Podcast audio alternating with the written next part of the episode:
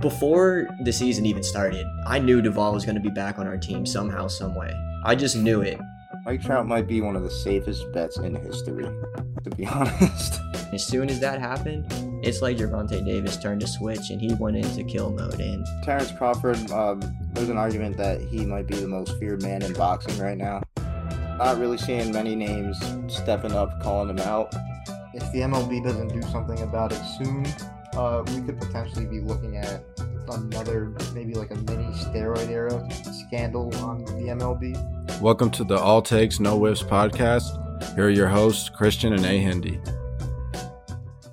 I'm leaning towards a an eighth round knockout. It's not going to be a KO, but I definitely think that he's going to knock him down in a in the the round that he finishes it, and then the ref is going to call it off. But um, I see Beterbiev finishing this in the eighth round. What can I say? An eighth round knocked out. Called it pretty much was spot on with it too. Um, if you just saw our intro, you saw what I said. Uh, the corner actually stopped it. It wasn't a ref stoppage, but I mean, man, I was pretty much spot on with it. Eighth round knockdown, ref stoppage. I mean, this was a banger of a fight though. Artur Beterbiev versus Anthony Yarde, and we did call him Yarde last week, and we're sorry for that. Um, it is Anthony Yarde, but this was one great fight, and uh, I'm ready to get into it. Oh yeah, and when it comes to the prediction, this is Alex's dub. I'm gonna let him have that, but I'm gonna claim it. Beterbiev stoppage, even though I was off by a couple rounds. I'm gonna take it. After last week's botching of my prediction, yeah, I'm definitely taking that. Alex said this was an insane fight. Uh, like we thought, Yarde he brought it, but Beterbiev uh, just different caliber of fighter, and it, that proved in the eighth round. Man, man, the right hand that basically ended the fight right there because I know he got the knockdown after, but the right hand that the stunned Yarde that it was so short and compact caught him while Yarde was coming in. Beautiful punch, and honestly, uh, my opinion on Better Beterbiev it doesn't really rise or go lower based off this fight. It kind of stays the same. He just did what we already know he does. And Father Time doesn't seem like he took the dub this time. Beterbiev, even though he's 38, uh, he's still dishing out powerful, thudding punches, and nah, he hasn't shown any signs of regressing yet. So Beterbiev, he's still the most dangerous man in boxing, in my opinion.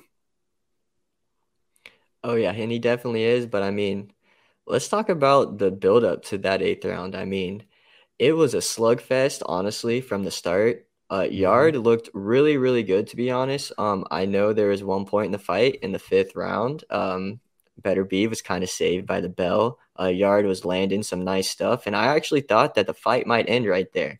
And I literally sat up in my chair and I was like, Beterbiev is about to get saved by the bell. And as soon as the bell uh, rang, you kind of you didn't see him stumbling around, but he was a little slower walking back to his corner. So he was, I think, a little dazed. But um, that was Yarde's, I think, best round. Uh, definitely was his mm-hmm. best fury of the entire fight at the end of that round. But um, I honestly was really impressed with Yarde in this fight. Um, I hadn't seen him fight uh too many times before this, but I was super impressed and um he's definitely gonna have uh, some more fights coming up his way, but uh, Beterbiev. I know that we got some stuff to talk about him here in a second. But uh, what did you think about uh, really uh, the beginning of this fight? The beginning, um, I do like the pace that Yarde was trying to set. Better Beterbiev looked like his usual self, uh, composed and you know just ready to let off shots when he finds the opportunity. But Yarde, I liked how he was fighting. It was he was more on the back foot than Better Beterbiev, but he was still pressing, in my opinion. He was utilizing his jab pretty well, but honestly, something the commentators did say that I agreed with was he was just kind of uh, probing, just throwing his jab out there just to be active with it. Uh, the difference between him and Beterbiev is Beterbiev was actually using like power jabs at times as well, and that that's something that can really stun your opponent. So that's something I was hoping to see from Yarde a little more, but that's that's like a minimal uh, difference. I, I really liked how he to be honest, he looked like he got tired relatively early, and it looked like he was. Uh, His mouth was open in the fourth round. Yeah, he was breathing hard. He looked like he was tired, but he was still pushing through, um, letting off some solid punches. I liked how he was using his uppercut a good amount. I do want to. I know I mentioned his hook last week. I would like to say I did like how he used it, but I feel like he kind of made it a little too obvious after the first couple of rounds. Just the way he was utilizing it. I think Beterbiev picked up on it and wasn't really phased by the hooks. But that right hand in the fifth round, like you said, and the one that got Beterbiev, that that had me thinking for a second. But Beterbiev, he weathered the storm and obviously getting to round number eight I don't want to say it was looking even because I did think Beterbiev had the edge, but Yarde was definitely in the fight still. Yeah, that's another thing I wanted to bring up too is the scorecards. Uh, at the time the fight ended, Beterbiev was actually down on two of the three scorecards from the judges, which kind of interesting in my eyes. It was a pretty even fight, honestly, but I still probably would say it was either tied at that point or Beterbiev was up around. Um, I don't see how Yarde could have been up at that time. Um, I think it was only he was only up a round or two on mm-hmm. the two cards I saw that were up, but um, it was still kind of controversial. What do you think about that?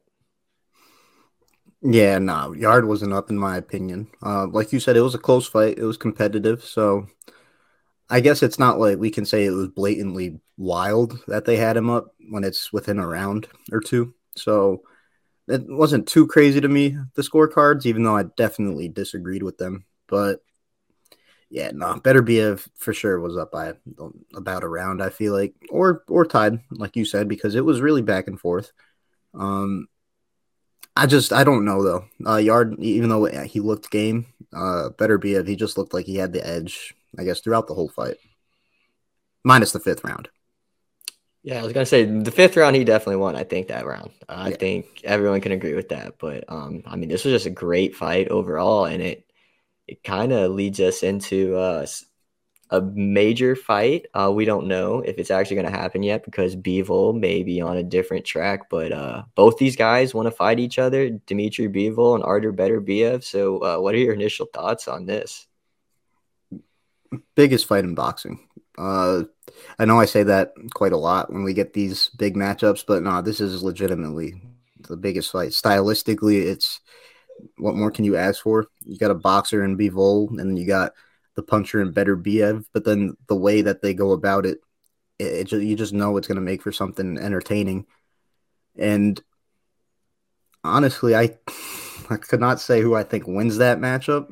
Uh, that's just something I think we got to wait and see sort of like a, a Spence Crawford. And I know people have uh, the side that they're on, but that's another matchup that I feel like I couldn't tell you who wins off the top of my head. And yeah, Beterbiev Bivol. That is that is a fight I would love to see. Oh yeah, I mean I'm ready for it. I mean it's two complete, basically opposite styles. One's super defensive, one's pretty aggressive and got raw power. Um, mm-hmm. I mean Bivol, he doesn't knock a lot of people out Beterbiev's never finished a fight before or uh, been all 12 rounds before. So uh, it would be a really interesting fight. Um, honestly, I'm really hoping that Bivol doesn't want to take a Canelo fight. I know that he said he wants to fight Canelo before Beterbiev, but uh, I hope that doesn't happen. But I'm really looking forward to that matchup uh, coming up here, maybe hopefully later on this year. Yeah, I'm not sure. I feel uh, taking a Canelo fight again would be ideal because this is the fight. Better Beterbiev versus Bivol, one of the biggest fights in boxing. Please get that done because obviously the bag for Bivol would be nice, but you can get that after. I, I that's how I really see it. Beterbiev Bivol, that that should be the top priority.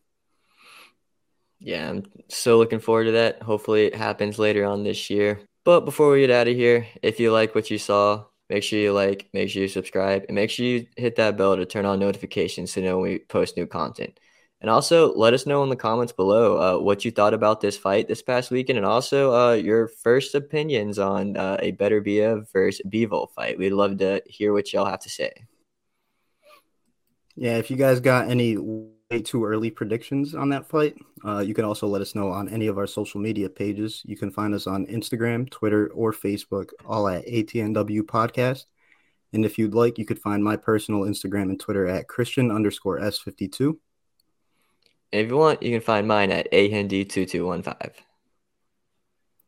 That does it for this recap. I'm looking forward to seeing what's next for Beterbiev. And honestly, Yarde too. He definitely put up a nice performance, but let's look forward to the future for them. Peace, y'all. Peace.